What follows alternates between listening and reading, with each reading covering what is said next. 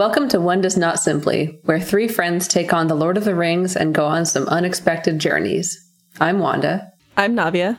And I'm Ashani. This is episode 9. One does not simply Gloin Gary, Gloin Ross. As always, there will be spoilers for the entire Tolkienverse ahead. With that said, let's get right to it.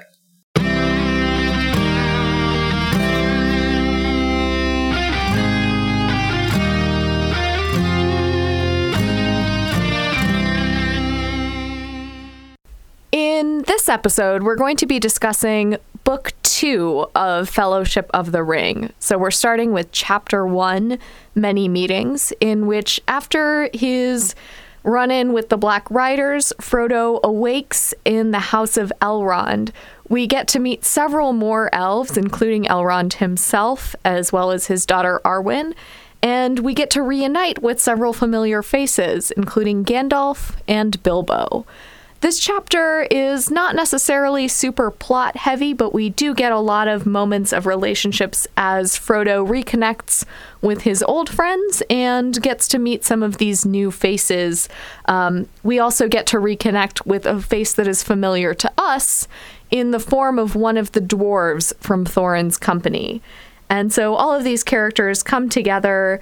They celebrate with a feast and some conversation. And as the chapter closes, we await the meeting of the Council of Elrond coming up soon, in which they're going to decide what to do about the ring. It's hard to describe, but like the whole chapter feels like um, those like one take movies or like one shot movies where it's just like the the camera is just like drifting you're like drifting over Frodo's shoulder as he like walks out into the gardens of Rivendell and then into the feast and then into the Hall of Fire. It's very. This um, is because we watched Russian Ark in high school, isn't it?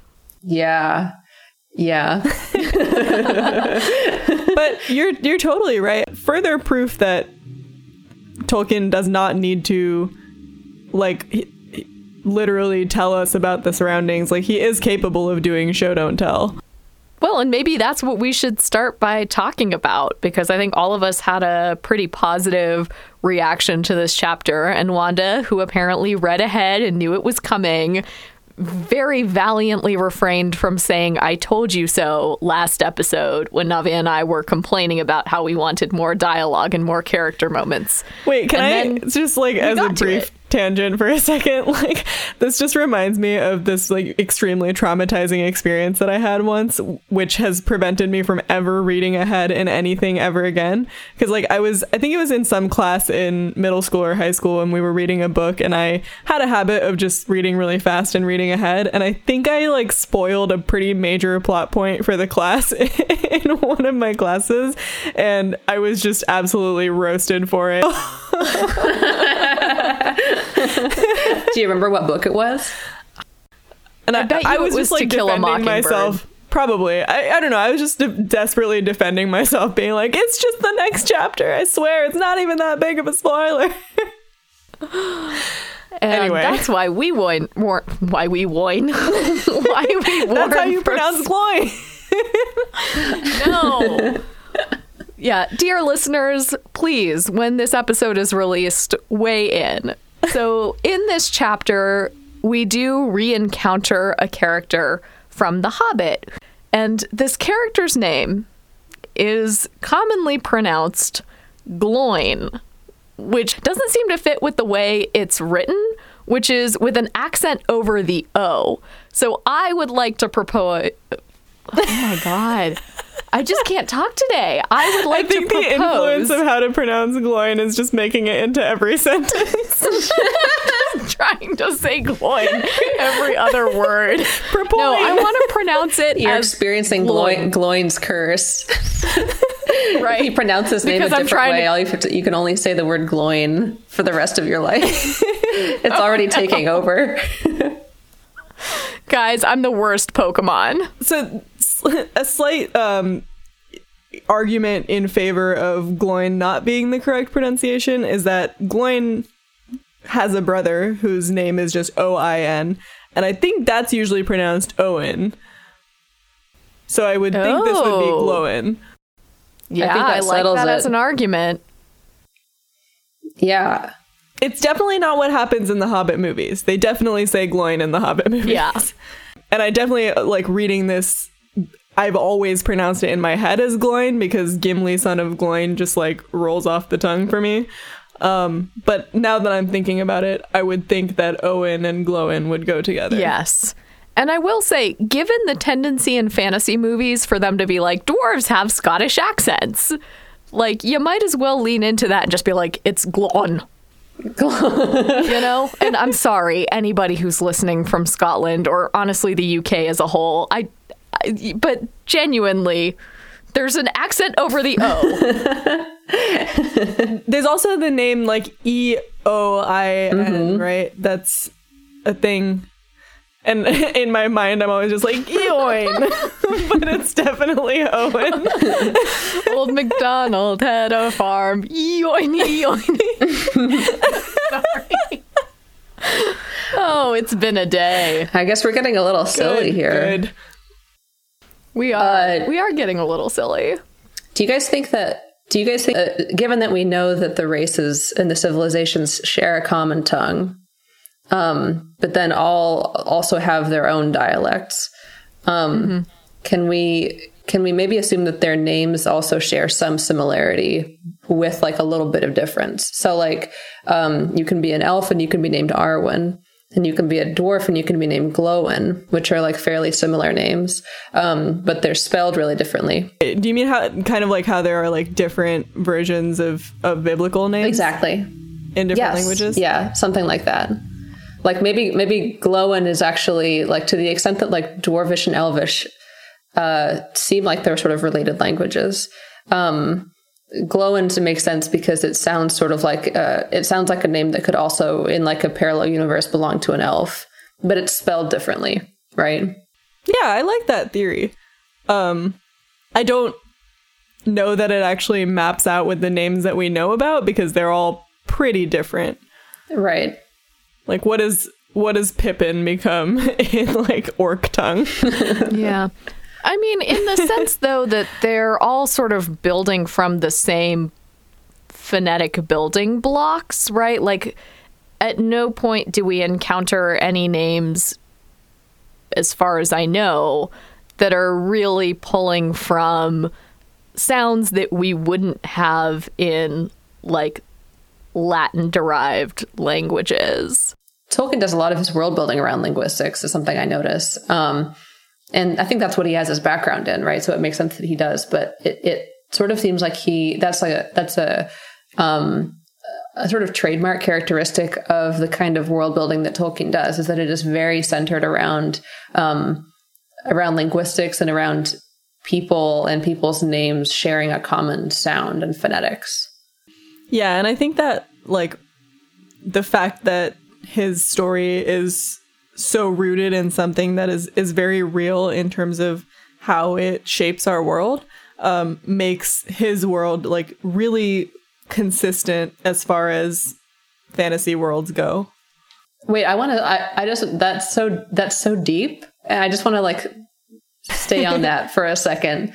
Um, what you just said, just because like yeah, it's he, he. It's sort of like a it's a meta thing, if you know what I'm saying. Um, that um that Tolkien is doing world building by basically saying like here is l- l- like a type of knowledge or like a way of knowing um that that structures our reality. That's linguistics, right? So, like, therefore, what I'm going to do to make this thing seem like a world is I'm going to give it a language. But you could just as easily do that with like other things, right? You could just as easily um, like build a world around like a science, right? Yeah, and I think a lot of almost like I want to say most fantasy series that I read do kind of pick that thing that is central to their world and a lot of times it ends up being religion. Um but I am reading an interesting series right now that kind of has what you were talking about where it's it's rooted more in science and like the science of this world is a little bit different and that's what makes it a fantasy. It's interesting. I watched a video essay on the difference between hard and soft world building this week, and Tolkien was given as an example of hard world building, wherein all of the details are provided to you and you get this sort of really concrete sense of how the world works. But I don't even know that I fully agree with that because I think what Tolkien did, and I think what a lot of authors end up doing, is they pick a couple of things where they're like, this is concrete and I know this about my world. And I think Tolkien probably picked more than most authors want to tackle. And at the same time, there are moments, and there have been moments over the course of the book, where stuff happens and it's not fully explained, and it might not ever really be fully explained. We don't even always get a sense of like how the ring works because this is the chapter where we get um, essentially what we have all affectionately or not so affectionately termed scary Bilbo, right? Where Frodo oh, God. Um, is talking with Bilbo and Bilbo asks to see the ring again and Frodo pulls it out um, from his shirt where it's hanging on a chain and then sees Bilbo as though he is this sort of horrible, withered, grasping monster. And it's not really clear in the book if it's like the ring affecting Frodo or if it's the ring affecting Bilbo or if it's the ring affecting both of them. And it's never going to we like I know it's not going to be explained right? It's just this weird thing that happens and we're kind of expected to accept it. Yeah i mean rules aside for a second let's talk about this scene because this is the stuff of nightmares in the movie you guys like this this moment in time where Bilbo's face changes in the movie is I think one of the best jump scares I've ever seen in anything. Yeah. And I don't even like jump scares and oh man, it gets me every single time. It's because it really comes out of nowhere, right? Like there's no sort of build up to like oh, this is a creepy or ominous setting. It's like, no, they're in this lovely house and there's like soft sunlight. And then all of a sudden you're just like, oh, God. Yeah. Right? Ian Holm makes this like great sound in this scene too, where he's just like, ah. God, I mean, I just I just scrolled forward. So Wanda has very kindly put the clip in our Discord chat, and I just scrolled forward with my mouse, and literally even just seeing the face in like tiny YouTube still is horrifying. Oh yeah, I just did the same thing. I just scrolled in the. Oh no, it's, it's so bad. Uh, so bad. It's funny that the title of this clip is Bilbo has gone mad, just because I think that like really captures how poorly you can translate the complexity of what's going on in the scene in the book into a movie, right? Because there's um you know, like what you just brought up, Ashani, the fact that the fact that you don't really know um, whether what's transpiring is a, a, literal change in Bilbo's face or a, a, a change in Frodo's perception of Bilbo because he's thinking about Bilbo maybe taking the ring potentially from him, um, or something between the two, and the ring is like mediating what is supposed to be like a, a bizarre um, moment for the reader in considering like the space that transpires between two people. Um, but that is left unexplained in the book. And in the movie, it's Bilbo has gone mad.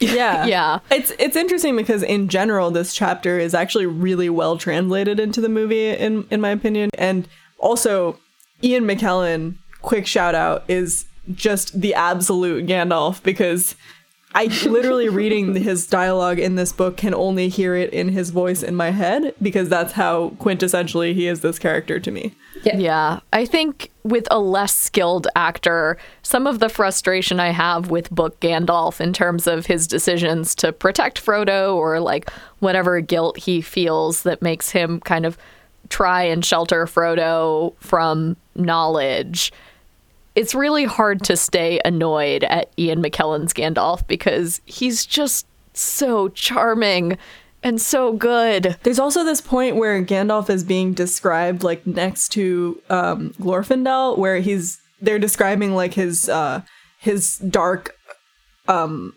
eyes underneath his like bushy eyebrows, and like they have this fire in them, and even that, like Ian McKellen even has that in his eyes, you know? Yeah, He's also standing Which... next to Elrond, who. okay, yeah, we should talk about that because that description, right, of like Glorfindel, he who shall never show up again, as like this beautiful young elf lord. Like they wax poetic about him for a paragraph, and then we get to Gandalf, and they wax poetic about him for a paragraph. Then we get to Elrond, and in the his paragraph in which he is beautifully described, it's like, oh, he's ageless and he's noble and sort of venerable and regal and all of these things. Hugo Weaving, discuss. Okay, so preteen me watching these movies was so severely disappointed when Elrond appeared on screen because I was led to believe that elves are hot. But just reading this description, I realized that it's not really about him being attractive so much as him having this kind of like agelessness and wisdom and being somewhere between joy and seriousness that actually I think Hugo Weaving brings to life pretty darn well. Yeah, I think once you get to the point where like the elves are if you're like trying to translate this book onto the screen and you make all the elves hot, I think you've kind of missed the point of what the elves are, right? And like the kind of beauty that they have. Yeah. Right. I mean, definitely that sense of like agelessness or otherworldliness doesn't necessarily have to be equated with our sort of sensibilities about whether or not someone is attractive. And so, dear listeners, I'm going to I'm just going to give some context for this, right? We had to record a little section of this because of an audio issue. And so the first time around, I proposed Keanu Reeves as an alternative Elrond. Which but then we had a, to take a, good, a, break. Such a good suggestion. Yeah, right. Still. And first off, love it. Still stand by it. Where's that director's cut? Um, but the two equally awful thoughts I have had since then are Nick Cage. oh no. oh no. Matthew McConaughey. No. and I speak them out into the universe for your suffering. Did you? I, I like that you. No, no, no. I'm sorry. I, I, we, if we don't talk about this now, we're going to lose it because Ashani, Ashani just said director's cut, and now I'm just thinking about a director's cut of Lord of the Rings where everything else is the same, except that Elrond is played by Keanu Reeves. and Keanu Reeves like delivering like the like uh delivering Narsil to Aragorn in the head. see, Keanu Reeves, I feel like actually I can see that. What I can't see is just like Matthew McConaughey showing up and be like, hey, hey, hey. like all right, all right, all right. or like he is in like it would be like Detective. one of those stupid Lincoln car commercials. oh, Matthew McConaughey de- delivering the shards of Narsil and then falling backwards into a pool. he just like he's got like the suit on from the Lincoln car commercials, oh, uh, but he's wearing like he's wearing the circlet on his head now I'm sorry, and now I have to imagine the the other version of this in which Nick, like National Treasure style Nick Cage, is playing Elrond. guys, guys, I'm gonna steal the Ring of Power. Oh, it's really good. I think Hugo Weaving did right by this character. I agree. I think it is a solid, solid casting choice in retrospect. I'm going to be thinking about that director's cut thing for a while, though. it's the only yeah. difference. The only difference. I I would watch that movie. I would pay money for that movie. Um, no, but I do think I kind of want to actually circle back around to this whole like in the books there's all this nuance and in the movies it's just Bilbo has gone mad. Um, because something else in talking about like the elves and standards of beauty is we get to meet Arwen in this chapter, and Arwen is described as just this stunningly beautiful elf. And we get some indicators that there's a little something something going on between Aragorn and Arwen, which is, as Wanda has pointed out in her notes, very different from how that happens in the movies. Well, I mean, in the in the book, it's just uh, in the book Frodo just looks over as he's leaving the party and he sees that Arwen and Aragorn are standing next to each other. Um, which is maybe like the only sign you had to have that somebody was hot for somebody else uh, in whenever it was. Well, there that- was the other thing where Bilbo's like, "Why weren't you at the feast?" He's talking to Yes, Aragorn right. specifically, and he's like, "Why weren't you at the feast?" The Lady Arwen was there, right. which if I hadn't been exposed to this story at all, if I was totally fresh to Lord of the Rings, I don't know that I would have picked up on that. It's fairly subtle at this point that our like Aragorn has told us the story of Luthien previously, and then now we get Arwen being compared to her. But if you know about the story and what it is, and the fact that Aragorn and Arwen are together at this point, it's like so heavy-handed of of Tolkien. He's just like, get it, get it, guys. Luthien fell in love with the man too, and now Arwen's gonna do the same thing. She's the second coming. Do you get it?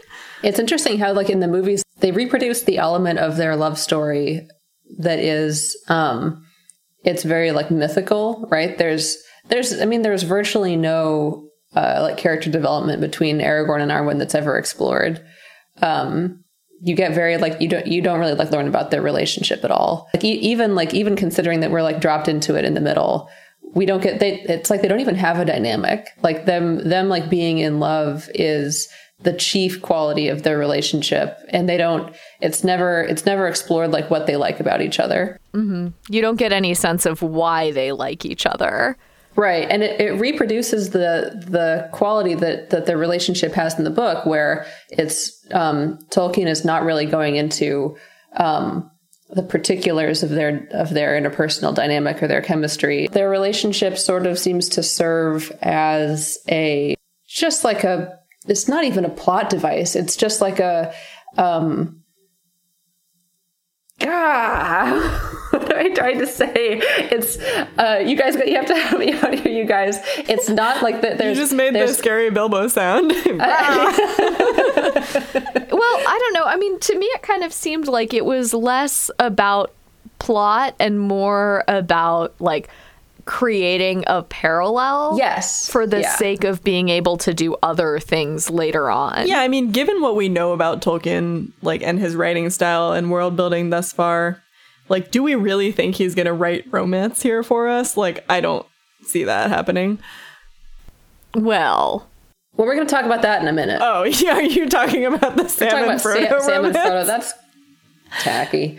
Uh, but I just feel like uh, there's like a limit to how tasteful you can be while like making jokes about like how Sam and Frodo were gay because they're not gay. They're not. right? This is this They're is a bromance. This they're is a two bromance. men who, yeah, they they have a lot of affection for each other, and it's expressed in a way that I think we're like people of our generation we're not really familiar with. I agree, but I also think that there are aspects of like this relationship that they have in which like they the gay parts of it are like okay and like men don't have that kind of thing anymore you know yeah. I mean, the joke for me is not, oh, haha, you could read it as they're gay. The joke for me is Right. I find it kind of funny that for all we're sort of sitting here going, oh, Tolkien can't write romance, Tolkien actually does a really compelling job of writing about love. the love of of of other kinds yeah. But I don't even know that I would say it's just like yes, I know he he didn't intend for it to be read as a queer relationship and at the same time like genuinely I read that and I go is that not what queer relationships have looked like at times, right? And it mm. I don't think it's fair to say oh just because Sam marries Rosie Cotton and has kids that it is necessarily i mean it can be right? And i don't want to take away from the fact that there should be opportunities for like really sincere and genuine affection between men that is entirely platonic in nature because i think that's also really important. And at the same time you can also have relationships that are like deeply meaningful and romantic that maybe never cross the line into like oh we're sleeping together but that are genuinely like these people love each other and it goes beyond just being friends. Also, I think like there's something to be said for, you know, some of these fictional relationships, whether they were intended to be written that way or not, becoming kind of iconic relationships for for some of these things, right? It's kind of one of those things where like I'm sure a lot of people took a lot of comfort in this relationship being so normalized here. Right. Yeah, and I mean I think like that's like it, it the um it seems like to the extent that like gay wasn't really a thing that you probably said out loud very much in Tolkien's time. Or I mean, it's not that there weren't gay people and that wasn't like a thing that was acknowledged by society, but it was acknowledged very differently and it had a different um it occupied like a very different space in people's minds, right? Um, and to that extent, I'm sure that there are like there were um, it's it's not even like it's not even that Sam and Frodo are not gay, I suppose. And I wish I I sort of retract saying that. It's it's it's more like um, it's more like they, they are, but it doesn't mean what it means now. Yeah, and I think it's important also to not consider that aspect of their relationship like a punchline in any way because it's not, right? It's a Right. beautiful relationship that they have. Yeah. Right, right. As opposed to like what it was, how it was treated. And I think this was what I was really objecting to is like how it was treated as a punchline, including in the Easter eggs in on, on the Lord of the Rings DVDs. Yeah, Um, there's some when the movies came out. moments in those. there are a lot of really funny moments still. Like I, I still love Dom Monaghan pretending to be a German interviewer and putting on a ridiculous accent for it. But Somebody pretending to be German is never not going to be funny. but yeah, there are definitely some moments where it was just like, why, why were we okay with the punchline of this being that Sam loves Frodo? Right. When in fact, that's one of the things that I think both the movies and the books do really well is when they show affection, they Yeah. show it with a lot of sincerity. Sean Astin, brilliant casting choice for Sam here because man, he delivers on that. I'm even thinking of like spoilers, but Boromir's death, that my brother, my captain, my king moment. Okay, going back to the beginning of this episode, though, this is no longer a spoiler. Come on. Yeah, right. if you don't Yeah. know that Boromir dies by this point, I don't know what to tell you. Um, I mean, that's why we put the spoiler warning in front. Um, but, anyways, right? The whole thing about that speech is it's just really sincere. Like, it's really, there's never a moment where that sort of genuine, like, affection and loyalty and care and love is played off as a joke in the actual canon. And I really appreciate that. Right? They don't do it in the movies at all. Yeah, I mean, you you have to think that like Peter Jackson really respected these relationships in the book, and he brought them to screen very well, and the actors did the same thing. And then I think in the desire to create funny content, you know, someone who knows who what group of people were involved with this, but there was kind of this desire to turn it into something funny and we I, I think we would like to forget that at this period of time gay jokes were a big part of our culture but they were it's true and Yeah. let's let's be glad that that's in the past Yep.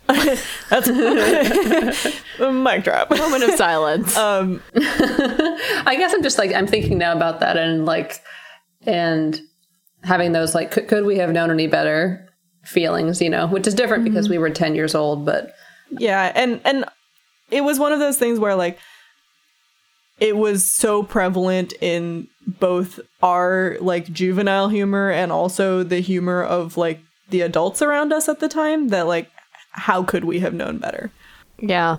I think it's actually like more embarrassing that that we collectively decided to like turn like affection between men into a punchline than like I I, think that like I think that the the the gay jokes that people laughed at um, when we were growing up weren't really actually about making fun of people for being gay. And I'm not gay, so I can't maybe I can't say that. But like I be, being on the you know um, having been among people that made those jokes, I feel like they were less about making fun of people for being gay and much more about making fun of people for being affectionate, right? Yeah. I do think it's funny that like you know, the three of us and a lot of our friends were participating in this humor and like down the line we ended up friends with a hu- pretty huge amount of gay people for a, a small friend group. And like, yeah, our whole friend group was gay. Yeah. I, and just like, it's interesting that those two things didn't seem to create any kind of major clash in our minds. Like, we were okay with separating. I mean, I, I think we were very aware of like not using gay as an insult. Like, we, we knew that that was bad, but the kind of like teasing affection between men like somehow was separate from the actual idea of being gay to us. Yeah, which was interesting too because actually like a when we say a large percentage of our friend group was gay, sort of queer umbrella more broadly, yeah, yeah, right? Yeah, like Yep, yep. But there was definitely still I think there were probably moments where for all of us like looking back, you do kind of go, "Oh, okay, I didn't know as much then as I know now." And honestly, like none of us are sitting here going, "Oh, yes, and we're perfect and we never say anything inappropriate or like I have never uh, since the age of 18 I've never said anything hurtful to anybody. And it's like, no, obviously not, right? Like everybody is always learning and everybody's always going to make mistakes. And I'd like to think now we're probably more open to feedback and trying to do better than we were at like 13 and 14. Definitely. But but also like we're going to continue to make mistakes, right? Like this is how our culture grows and becomes better over time is that we look back on things and we're like, wow, that was a really stupid moment in our in our history. Let's not do that again. Hopefully that's the way you look at these things. If you don't, please stop listening now. Uh, but yeah, no, I you think can keep listening. You're just not going to enjoy yeah. some of the or or keep say. listening and you should just li- listen and be challenged. Yeah, yeah, challenge your worldview. I don't know, but I think also it's important to give that same consideration, like to everybody who looks back on this, and we can't say. Oh, I hate everybody that made these Easter eggs because they were also participating in a moment of culture that was deemed acceptable at the time. And maybe they also regret it at this point. Sure. Right. I mean, there have definitely been things that I've said already in our like eight episodes of podcasting where I've gone, ooh, if I had the chance to go back and say that, like I would try and say it in a way that was kinder or better. And almost never do I sit there and go, I wish I'd said that in a way that was funnier. It's usually like, I wish I'd said that in a way that was less likely to potentially hurt people. And I don't want, I mean, we have some luxury in terms of editing these, but there's a part of me that also says, like, I, I can't sit there and pretend that I don't make mistakes. Right. Right. And I can't sit there and pretend like I, I'm perfect because I'm not. And I would you rather. You definitely can't pretend you're perfect while you're being recorded. yeah. Uh, yeah, right but that's okay. And I also think like that plays into that same discussion that we've kind of been having ongoing about giving that same consideration to Tolkien and he's not here today to go back and say like these are the things that I regret but it's it's hard to read this and and be like oh I dismiss this entire thing because he was a product of his time because you know he also may have made mistakes. Yeah. I think I shared this with you guys, but there was that somebody tweeted like, uh, "Why is nobody talking about the 2,000 year age difference between uh, Arwen and Aragorn?" Oh yeah. and somebody somebody else was like, "It's funny how Tolkien's been awfully quiet since this came out." I wonder. I wonder what he would regret if he uh, if he were alive today. Maybe he would regret the whole thing. Maybe he would regret writing the entire series. Actually, bringing up Arwen again for a second, I have a quick question for you guys do you understand what it means to be the Evenstar? This is what I think. Uh, this is this is actually like I think this gets back to what Ashani was talking about about hard and soft world building, because um, I think that like it, the way that I have been reading Lord of the Rings so far, it has become de facto soft world building because I'm not pursuing any of these references at all. I am doing the opposite. Well, and that's why that's why we love you and we need you on this podcast. Um, if you weren't here, we would I would just be an idiot. But I also feel like it's I, I've been doing this for a reason, which is that I think that um, I, the world actually feels more real to me when I don't follow every reference down to its origin point, because that's also how I experience the world around me. right? Like there's always references that are coming up from history and you sort of exist in this like impressionist painting of all of the like historical references that are manifesting themselves around you from day to day. And that's so it feels real middle earth feels real to me when i can just kind of read through a paragraph like this paragraph about arwen and not follow the references through. So basically what i'm saying is i don't know i have no idea what the Evenstar means I kind of read it as not so much a formal title as like I don't know what the word is for these, but they pop up a lot in fantasy.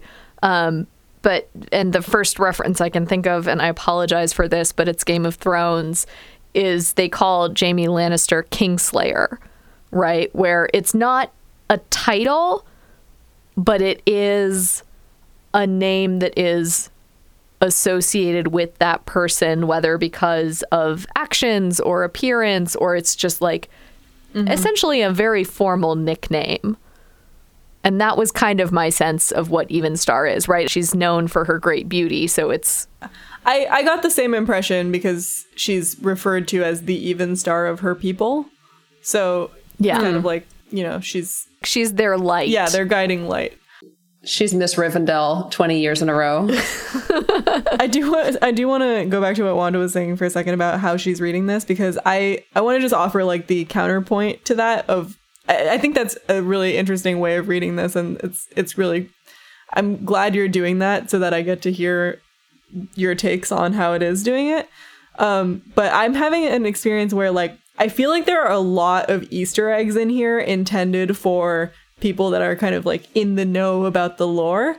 Um, like for example, when when Arwen is being introduced, um, it they mention uh, that she is of Rivendell and Lorien or whatever, and that's interesting because we're gonna go to Lorien later and meet Galadriel, who ends up being a fairly major character, and um, it, Arwen is actually Galadriel's d- granddaughter, which you would never know from just these descriptions. But if you just like do a little bit of digging, you get that. I don't know that I would even count them as Easter eggs, though, because sort of in between the two of you, I'm not hunting down every bit of lore, but I'm also not sort of actively not searching these things out. And so what I've mostly been doing is like, if there's a footnote or if there's an indicator of more information in the appendix, I will sometimes click that. And so, like, I got more of a sense of who Arwen's mother is and who her lineage is because they say, like, her mother was of Lorien and they mention Celebrian and, like, what happened to her in the appendix. But I think that's one of those things where, to me, that's not so much an Easter egg as it is, like, layers of world building right? It's not sort of Easter egg would be if it was referencing another text, like if there was something where Tolkien is referencing something from the C.S. Lewis books, for instance, because they were buddies. Um, that to me would feel like more of an Easter egg. For me, this is just like very comprehensive world building, and you get to choose how much of it you care to engage with. Yeah. I I don't think you mentioned like who or what actually happened to Celebrian. So for those interested, I'm gonna just give a TLDR.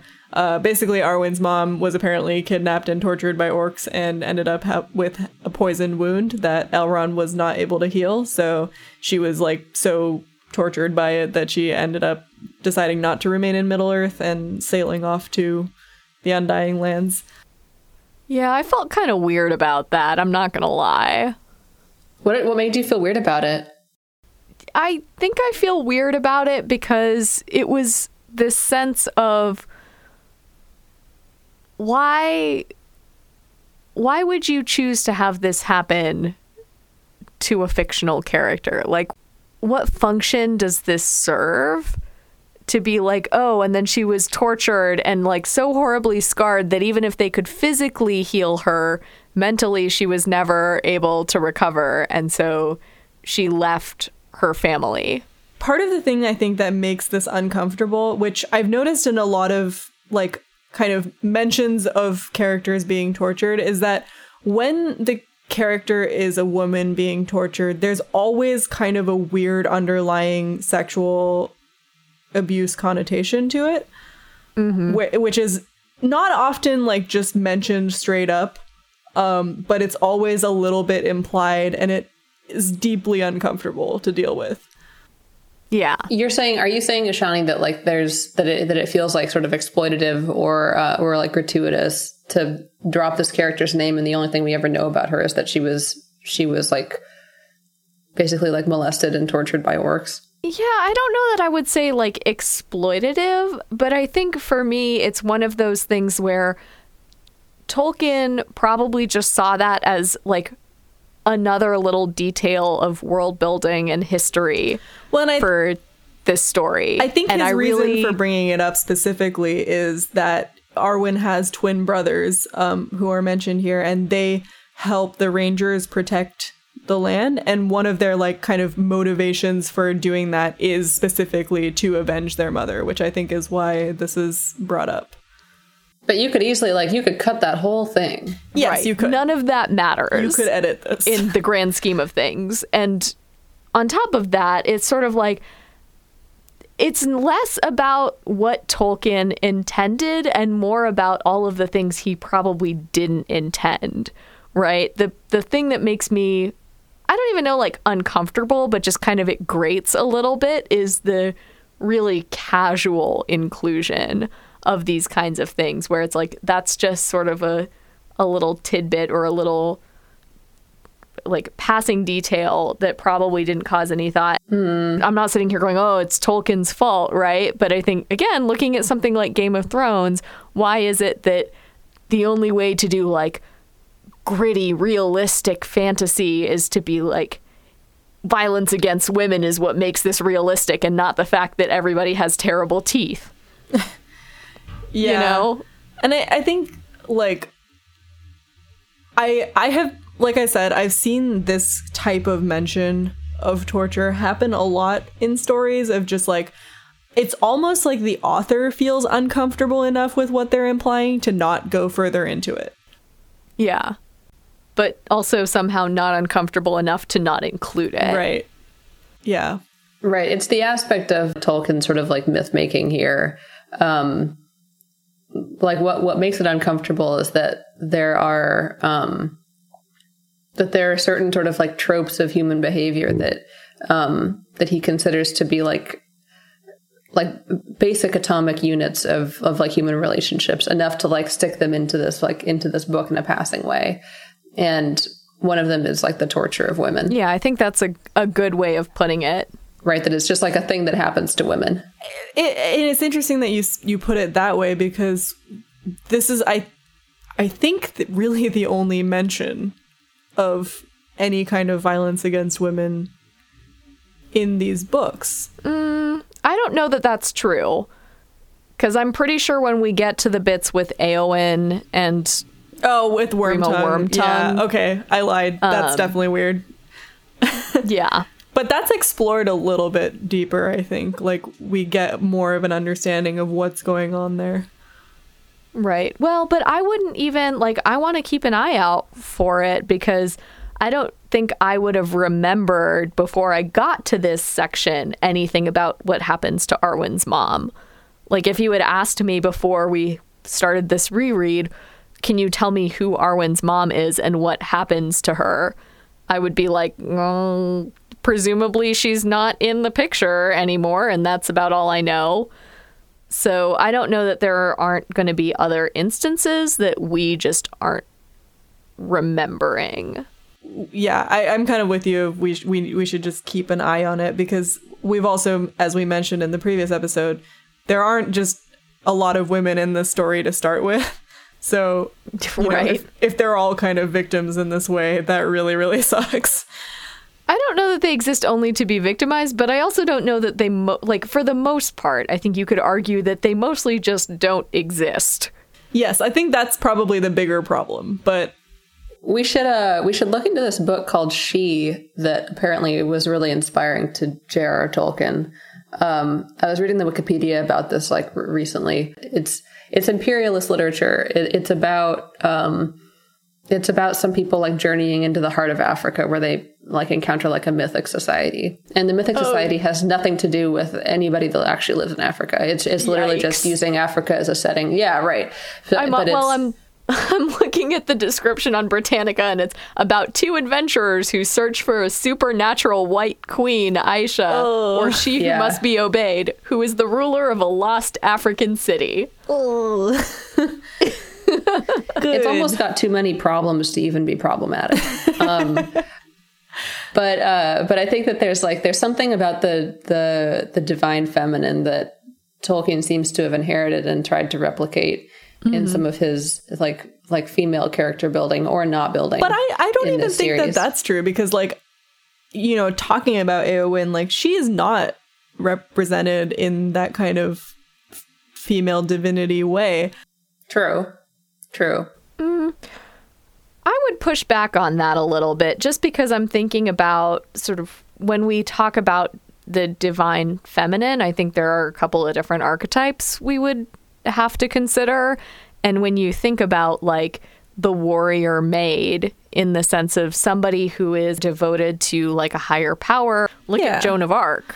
That's right? fair, and yeah. sort of this idea of being touched by the divine. Right. And just because it's not the same trope doesn't mean it's not a trope. Mm-hmm. But I also, like, I guess, like, I don't necessarily have a problem with that because it's not like the men escape from being these archetype characters, you know? But you do have to admit that there's, like, very little, like, on Tolkien's part, there's this clear trend of mostly engaging with and and developing female characters as not regular women, right? Like there are female characters, but for the most part, they sort of exist apart from. Um, that they're they're sort of like outside of gender to the extent that they're um, they don't really have a power struggle type relationship with male characters in the book. Eowyn kind of being the notable exception, right? Right. Yeah. So like to the extent that like women as like a cat as like a category of people are like partially defined by their like struggle against patriarchy, there's no like there's no there's really almost no battle of the sexes that's even nodded to in this series. Well, and I read something interesting where I saw a post the other day which was basically saying like if you're going to write a an equal division of characters across genders, then the idea is not to just have women who are extraordinary, right? Either extraordinarily good or extraordinarily evil. The idea is that there should be women who are mediocre too, right? Like, where are the female equivalents of Barliman Butterbur and Farmer Maggot and all of these other characters who we like meet very briefly, but who are people? And I think the kind of like the easy fix to this is to give us some female hobbits because they are oh, the representation sure. of the the average like the average Joe in this world, right? Because all of the other members of the fellowship and every other character that we get, like whether they're deeply flawed or not, like they are not the everyday man either. So the hobbits are kind of that representation of like the the normal guy just trying to, you know, make it out here in this world and I think missing women from that world is what leads to this kind of like where where are they? Right, the hobbits are the most developed characters in the story for a reason, right? Which is that they're sort of like the um they're the like voice or the eye of the audience, right? Right. Um and so if you if you like if you had some female hobbits in here, then you probably couldn't avoid like discussing the the more nuanced relationships between them because the relationships between the hobbits are probably the ones that are the best the best developed here. Yeah, it it, it seems like it seems like it, it's I don't know. Like I'm not I'm not interested in coming out and being like J.R.R. Tolkien's a sexist or as if that's like anything new or is like anything that we would be surprised by. Yeah, I mean again, but, product of his time, right? Right. Yeah, exactly. But but I think it is like what what I find interesting, what I like is discussing teasing out the differences between like okay is this a sexist portrayal of a woman or is the thing that is sexist or not feminist the absence of something or is it the fact that like does it have less to do with like Tolkien's female characters than the way that he doesn't engage with the idea of gender right like Right. And I think this is one of those open ended questions. I think the big sort of issues of race and sex and gender and sort of all of these things, as we've said, Tolkien is dead and cannot have regrets any longer. And so some of these things we're never going to get answers for, right? Or we maybe are never going to reach a conclusion that feels totally satisfying, but that doesn't mean that we can't sort of periodically dive in in and around the the truly deep cut of Keanu Reeves as Elrond, which we know is the content you're all here for. Thanks for listening to One Does Not Simply. This episode was edited by Ashani. You can find us on Twitter at ODNSPod and Tumblr at One Does Not Simply Pod. Special thanks to Andrew, to Sneha, and to all our listeners for joining us on this journey.